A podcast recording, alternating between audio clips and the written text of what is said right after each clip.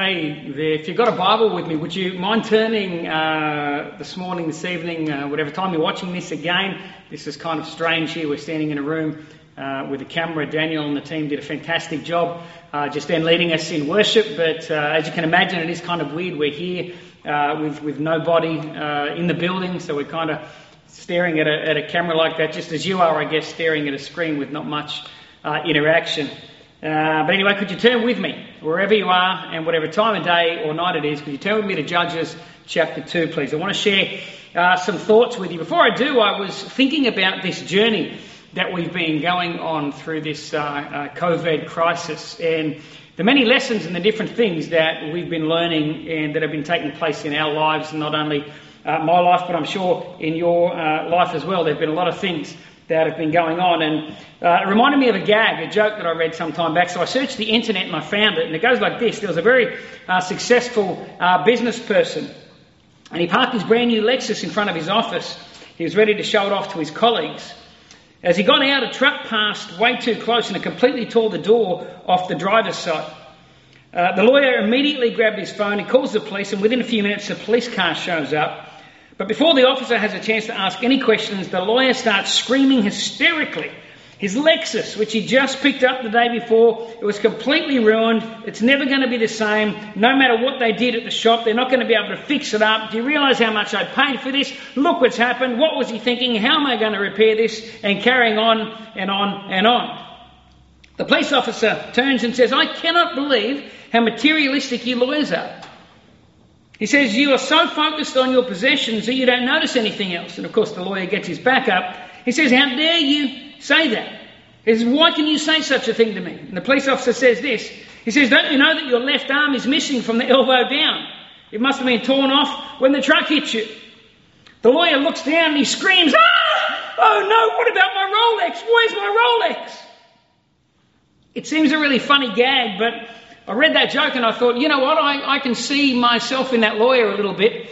Uh, eight weeks ago, the things that might have been really, really important to me, the things that might have been top of my list in terms of my values and in terms of my needs and desires, uh, all of a sudden, eight weeks later, it's amazing what can transpire and what can change in such a, a short period of time. It's amazing uh, what sort of things you can see about yourself and about the world around you. It's amazing the types of discoveries that can be made in such a short period of time. Yet here we are, eight weeks ago, I might have been like this. Uh, this uh, lawyer eight weeks ago, I might have been panicking about the loss of my, my expensive car. Or I might have been more concerned about the Rolex, the expensive watch, as opposed to the damage and the harm that had actually been done to me. It's amazing how our values and our desires and the way we're seeing things have been changing through this period. And that is a really, really good thing. I think that's a really great thing. There have been a lot of adjustments, and as I've said before, it's not just going on in the church world, it's going on in uh, the secular world outside the walls of the church too. I've spoken to many people whose values have been uh, readjusted have been reassessing their life goals and what the world looks like to them, what's important, what's uh, valuable to them. The good news from a church perspective is this that, that where Jesus, his values, his message, his person, maybe eight weeks ago was completely irrelevant to the direction the world was heading and the speed with which the world was heading there. Maybe when we come through this out the other side with the adjustments of values, with the reassessing of what's really important in life and the reassessing of our needs, maybe we'll come out the other end and maybe the person of Jesus will become a little more relevant. Maybe the message of Jesus will become a little more relevant to society. Maybe people will start to think about the things that Jesus had to say and the things that he taught. And maybe they'll make a bit more of a connection and think, well, you know what? It makes a little more sense to me post COVID. Certainly a lot more sense than it did before COVID when my life was heading here. But now, maybe, just maybe, the teachings and the message of Jesus Christ might make a little more, diff, uh, uh, uh, little more relevance to those who are hearing him. Or maybe you're watching this and maybe you're one of those people that in this period are just surfing uh, church things on the internet. And so maybe you can resonate with that. Maybe you realise the things that you thought uh, you're in control of, you're not in control of. Maybe the direction your life was heading in, the purposes, the goals, maybe they've been adjusted a little bit through this period. And that's really uh, a good thing, it's been happening all around. Now, we got some good news this week. Uh, those of you that watch the news, you would, you would see that uh, our uh, uh Premier New South Wales and the, the um, Prime Minister of Australia, Scott Morrison, the National Cabinet have met and they have decided to lift certain restrictions And of course, the states have the opportunity to outwork those restrictions. And just in the last uh, seven days, we've been able to, in our state, go and visit another couple of adults in their home. And I said there's that little more interaction. And uh, I was uh, hearing last night that um, National Cabinet are about to meet tomorrow. Today's Thursday when I'm filming this. They'll be meeting on Friday, and there's the possibility of granting us the opportunity to, uh, to gather in groups of 10 people. Uh, won't happen by Mother's Day, we've been told here in New South Wales, which is very unfortunate. Uh, but they're looking at relaxing restrictions where groups of 10 can start getting together in the family home. So things are starting to happen. And it got me thinking about what life looks like when we get close to the end of a crisis, when it gets close to the end of a traumatic experience or over the other side of the mountain, so to speak. I had an experience myself uh, when I was about uh, 18 years of age. I finished school and I went down to Sydney with a bunch of mates. We borrowed a friend of mine, his mother had a van, just two seats in the front and a big open space in the back. And so we, me and uh, three other mates, we piled in the van and we drove down to Sydney. And we went down to Sydney and we had a, a, a bit of, of, a boys' weekend and spent some time there. And on the way home, uh, we were going to be taking turns driving. It was my shift to drive. I don't remember what time of the morning it was, but it was very early in the morning. I jumped behind the wheel. And I'm driving. And I got about two kilometres outside of the town I was living at the time, a town called Ballina, north coast New South Wales. And I got just outside of Ballina, and I reckon I would have been one and a half to two kilometres from home. I remember the exact spot where it happened. And I remember thinking to myself, okay, I'm almost home. When I get there, I'll hop into bed, I'll lay my head down, I'll be able to sleep. And before I know it, next thing I know, I open my eyes and I'm staring at a pole on the side of the road, and the car is heading for the pole.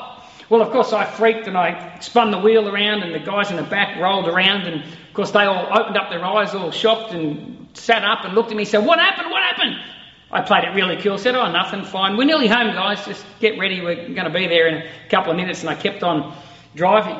You know, I found out that statistically a majority of road accidents actually happen within a close distance to the destination where uh, people are going. There's something about feeling like you're arriving that, that begins to relax you. There's something about getting back in familiar territory, maybe, that makes us relax just a little bit. And it got me thinking about this period we've been going through and the lessons we've been learning. You know, I wonder, wouldn't it be a shame if the last part of this journey, and I think this journey is going to go on for a lot longer, but I'm saying that because we're hearing of restrictions.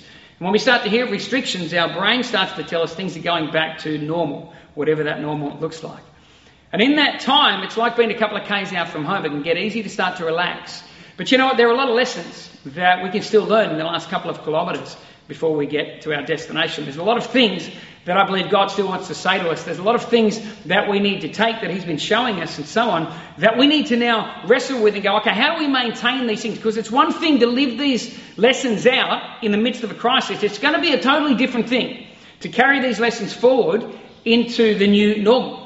It's, it's one thing to embrace the Word of God. It's one thing to, to change your values and, and readjust your values and, and separate what a real need is from a want. It's one thing to do that in the midst of this crisis where we are now with the restrictions we have. But once the restrictions start being lifted and the world has its mantra of going back to normal, how are you going to maintain the rage, so to speak? How are you going to ensure that the things that you have learned now in this environment of restriction, how are you going to ensure that you maintain those lessons and you can roll them over and carry them over into uh, the new normal, whatever that might look like?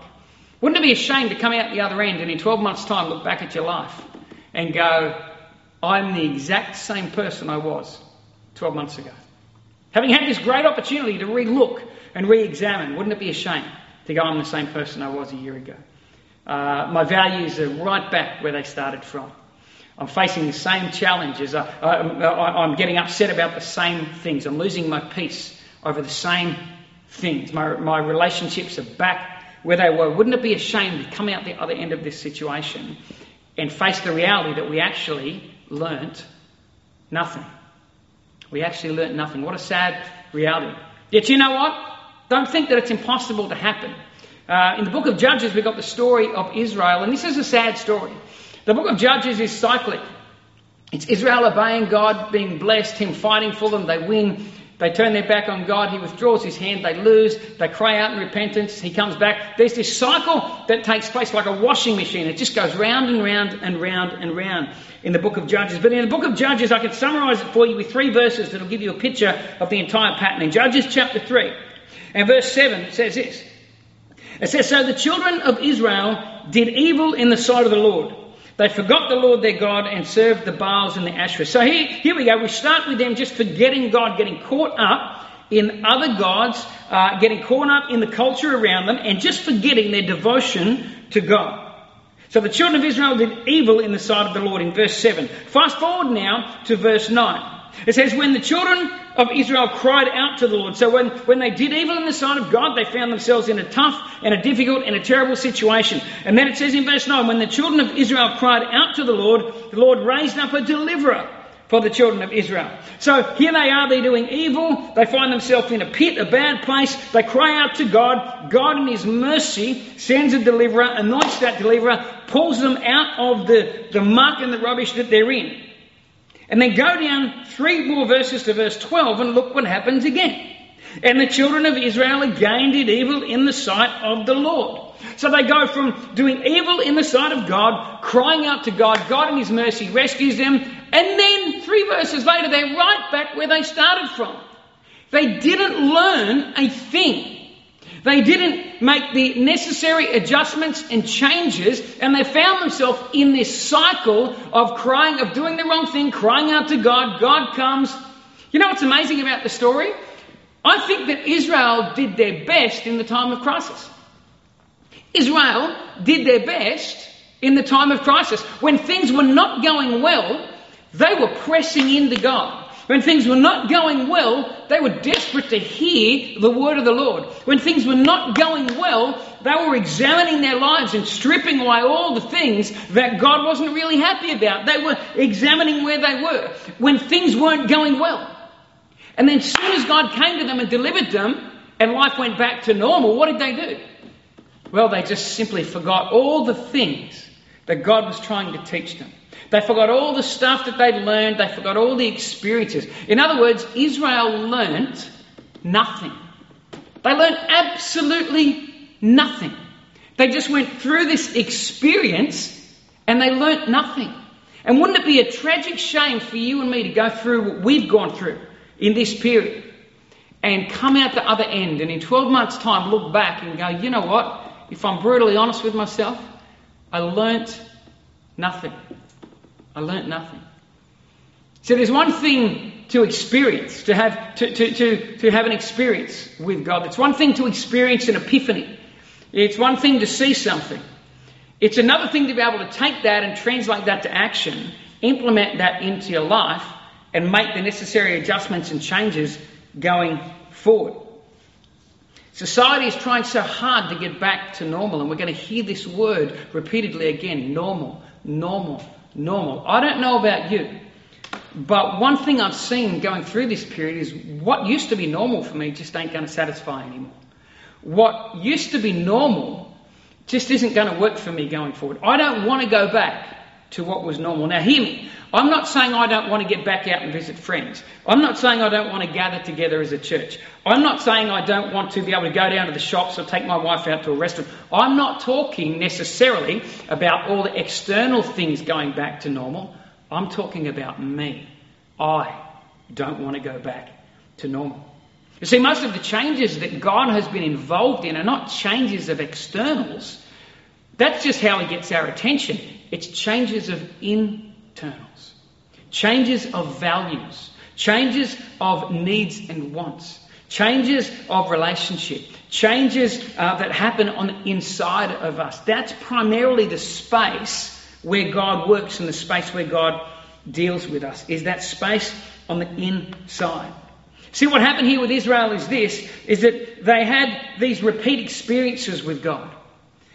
But they didn't learn anything from the repeat experiences. Hey, let's go down into a hole and cry out to God with all of our heart. He'll come and bless us and He'll heal us and He'll lift us up. Awesome. Wow, we don't need you anymore, God. We got this. Bang, back down in a hole. And they would just simply repeat the same processes. Many people simply have repeat experiences, but they don't actually learn lessons. Um, if you look at statistics in Australia of those that get out of the prison system, um, the statistics at the moment of those that would reoffend, they go to jail. They spend their time, they come out the other end. I think the statistics that I looked up today about reoffending is between uh, anywhere between 42 and 50% of prisoners will reoffend. In other words, they will go through what they go through, they'll come out the other end and they will do the same things. Have they learnt the lessons that, whether right or wrong, they were meant to learn during that time? I, I, I, would have to say no, they didn't, because they find themselves back in the same place. That's what's happening with Israel. They keep reoffending and they keep ending up in the same place. Hey, this is a drastic scenario we find ourselves in right now. And for many of us, God has been fast pacing the learning. He's been fast tracking lessons, fast tracking words to us, fast tracking things that we are seeing Him, we're seeing ourselves, we're seeing the world around us, we're learning lessons at a really, really rapid rate. But just because we're having experiences doesn't mean that they're going to become lifelong lessons and, and, and be translated into life transformation. You see, God is about life transformation. God is about life transformation, not simply experiences. And how do we take those lessons and how do we make sure that they become uh, life transforming experiences? How do we make sure that they're not just temporary adjustments? Hear, me, hear what I'm saying? How do we make sure that we haven't just made temporary adjustments to our life? God's not doing things, He doesn't want us to make temporary adjustments. He wants us to make lifelong change. Israel made temporary adjustments. Let's cry out to God. Let's, let's clean ourselves up. Let, let's just do what we need to do to get through the moment. And they got through the moment and they went back to being the same people that they were. God is not a God of temporary adjustments. God is a God of heart transformation. God is a God of change. God is a God of change, not temporary adjustments. And human beings, we're creatures of habit. And if we are not deliberate about hanging on to the changes we've experienced, and taking the lessons we've learned into the future, then we'll find ourselves drifting back to our default setting, just like Israel did time and time again. Let me say that again. We are creatures of habit. If we're not deliberate about hanging on to the changes we've experienced and taking the lessons we've learned into the future, we will find ourselves drifting back to our default settings, just like Israel did time and time again. I don't want to drift back. I want to go forward. I want these changes to be solidified and I want to learn how do I carry this new set of values into the new normal? How do I carry this separation of wants and needs into the new normal? How do I maintain the disciplines I pick? How do I do all this stuff? How do I carry it forward into the new normal? So I don't end up like uh, Israel on this vicious, vicious cycle. Now, as a little boy, and uh, he went to school, it was his first ever day at school. And uh, so he goes to school, he comes home, and his mother says to him, Hey, what did you learn today? And he looks at mum and he goes, Well, apparently not enough. They want me to come back again tomorrow. How many of you know that we're never going to learn every life lesson in one season of life?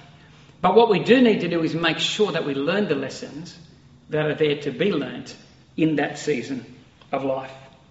So, how do we do that?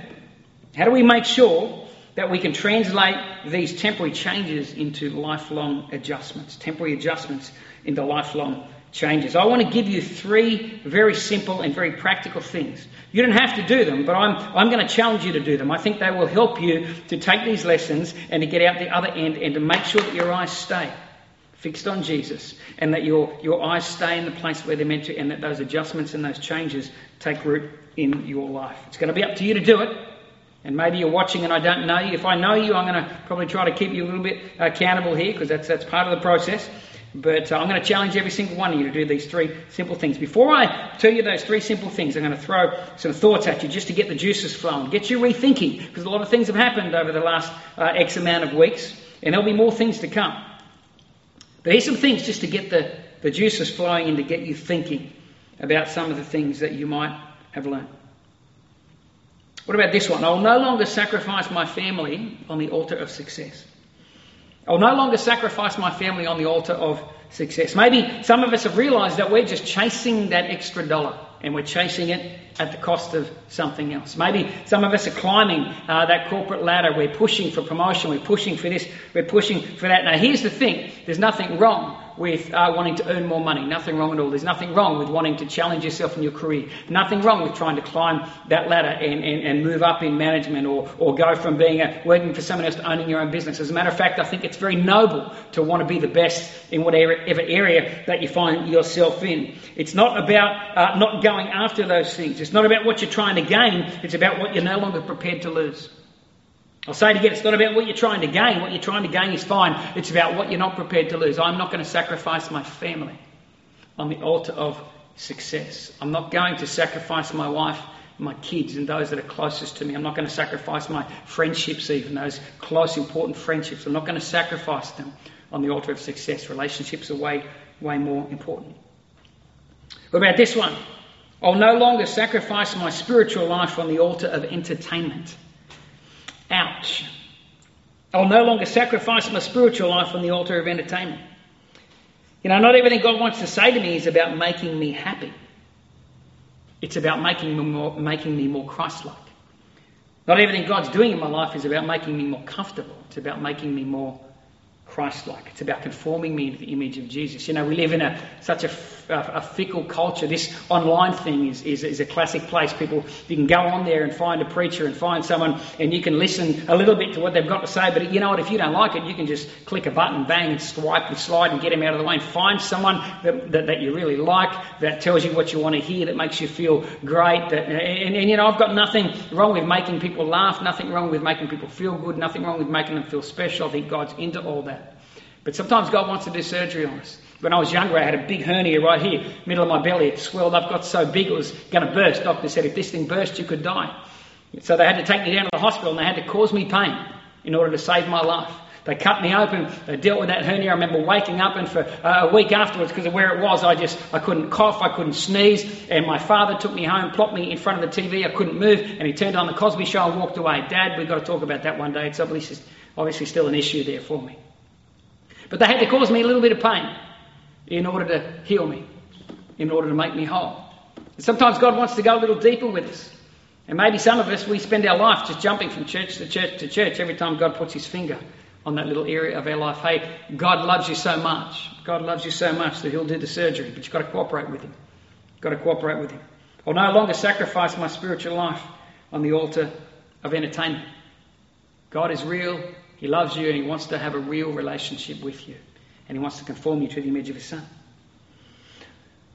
Hey, I'll no longer sacrifice my health on the altar of convenience.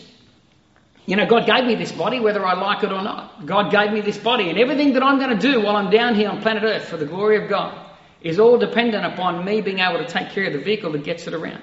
I would hate to neglect this body. I've got a car, I get a roadworthy done on my car every 12 months to make sure that that car can take this body wherever this, this body needs to go so I can do what I need to do. Hey, God gave me this car, this body, and I need to look after it. And you know, we live in a fast food culture and a, and a, and a quick, convenient culture. Let's just go and buy this and call in, buy Maccas and so on. And look, I'm not against all that stuff, but again, Again, I'm saying, you know what? I, have got to look after this body, and I'm not prepared to sacrifice my health on the altar of what's convenient. I've got a brain. God wants me to use my brain. He wants me to keep that brain alive and active. It's so easy at the end of the day to, you know, just go home, plop on the lounge, turn on the TV, sit there for four, five hours, let somebody else do the thinking, somebody else do the talking, somebody else do the engaging, and go to bed, get up, go through the motions. But you know what? I believe God wants me to look after my body, and I believe God wants me to look after my mind. And maybe through this period, you've noticed that. Maybe you've, you've come to the realization that, hey, I need to take care of myself. I need to get fit here. I need to eat healthy. I need to look after my mind because I'm a whole package. I'm not just spiritual. There's a physical and a practical side to my life as well. I'm no longer going to sacrifice my health on the altar of convenience. I'll no longer sacrifice my identity on the altar of popularity. Let me say that one again. I'll no longer sacrifice my identity on the altar of popularity. Who says that I've got to drive that car or I've got to live in that suburb, wear that brand of clothing in order to be popular? Why do I keep chasing what the culture says is cool, even though deep down inside there's a, there's a confliction going on? I don't agree with it. I can't even afford it, but I'm just going to keep chasing it because culture says that it's cool, and I find my identity in what culture says is important. Now we're going to find our identity in God. We're children of God, and God loves us as we are. And we've got to be secure in that and stop chasing what culture says is cool. Nothing wrong with having a nice car, a nice house, nothing wrong with wearing designer clothes, nothing wrong with any of that. But if you're finding your identity in that stuff because culture says that's where identity lies, then maybe you need to make some adjustments and some changes. That's not what it's about. And finally, I won't sacrifice my values on the altar of culture anymore. Now, I was reading an article this week. Chris Hemsworth was talking about why he moved from Los Angeles back over to Byron Bay. Really interesting comment. He made this statement about the current virus situation that we're in, the isolation. He said this. He said, Not having a schedule in front of me has made me reposition my values and what's important. And I think most people are having those kinds of thoughts right now. And you know what? Chris Hemsworth's right. We need to ensure that they're not temporary adjustments in our life. We need to make sure that they morph into permanent change. And maybe in some of those statements I mentioned to you, it's just tweaked some things because a lot's going on. So I just want you to come up with, with some, some practical things and think through okay, what has God been teaching me? And once you've done that, here's what I want you to do three practical things that I want you to do. Number one, I want you to write down the lessons that you've learned. Get out a piece of paper, get a pen, and write down what has God shown you, what have you seen, what have you learnt about yourself. What are the things that your eyes have been opened up to? What are those epiphanies, those moments that you've seen? Number two, I want you to then go and tell someone about the lessons that you've learned.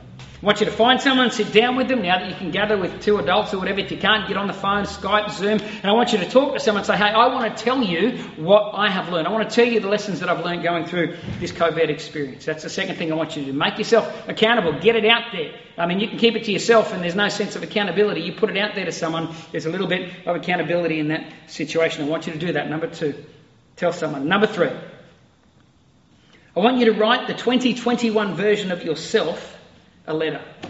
Yes, let me say it again. I want you to write the 2021 version of yourself a letter, explaining how your life is different because of this particular season that you've gone through. Write yourself a letter. You might even want to stick it in an envelope, seal it up, address it to yourself, put a stamp on it, go and give it to somebody else and tell them in 12 months' time, I want you to post that letter back to me, or send that email back to me, or hand me back that letter. But in 12 months' time, I want to get that letter. I want to read that letter that I wrote to myself, because you're writing a letter to yourself. This is who you want to be in 12 months' time, and who you think you should be based on the changes that have taken place in your life right now. You know, in 20 years, they're going to be teaching about the COVID crisis in history class at school all around the world. Just as they teach World War One, they teach World War Two. They'll be talking about this COVID crisis and what went on around the world. My grandkids are going to be in class and they're going to hear about it and they're going to come home and they're going to say, Hey, Poppy, Granddad, here's what happened, blah, blah, blah. Do you remember? And I've been thinking about what would I say to them 20 years' time. And I wrote down some things. Here's, here's what I'd like to be able to say to my grandkids in 20 years' time when they ask me about this period of COVID virus that I lived through. I want to say this. I was there, and yes, it was as bad as the books say. People died, financial institutions collapsed, and people lost their jobs. And yes, as a church, we were actually unable to gather together. But it was also the time where I grew more in awe of Jesus, where I saw him most clearly with the best clarity, where I heard his voice so distinctly. Where he showed me who he wanted me to be, and where he got me back on track in terms of what it actually means to be a follower of Jesus Christ. He adjusted my values. He taught me to appreciate those around me more.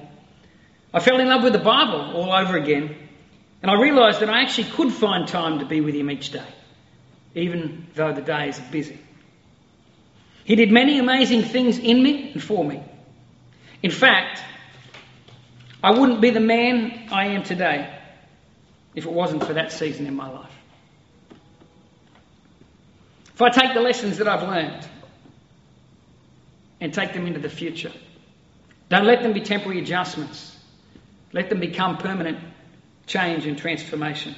If I avoid being a repeat offender, then I'm confident that that's going to be my testimony to my grandkids in 20 years' time. I wonder what yours is going to sound like. End of the day, I guess that's really up to you. Bless you.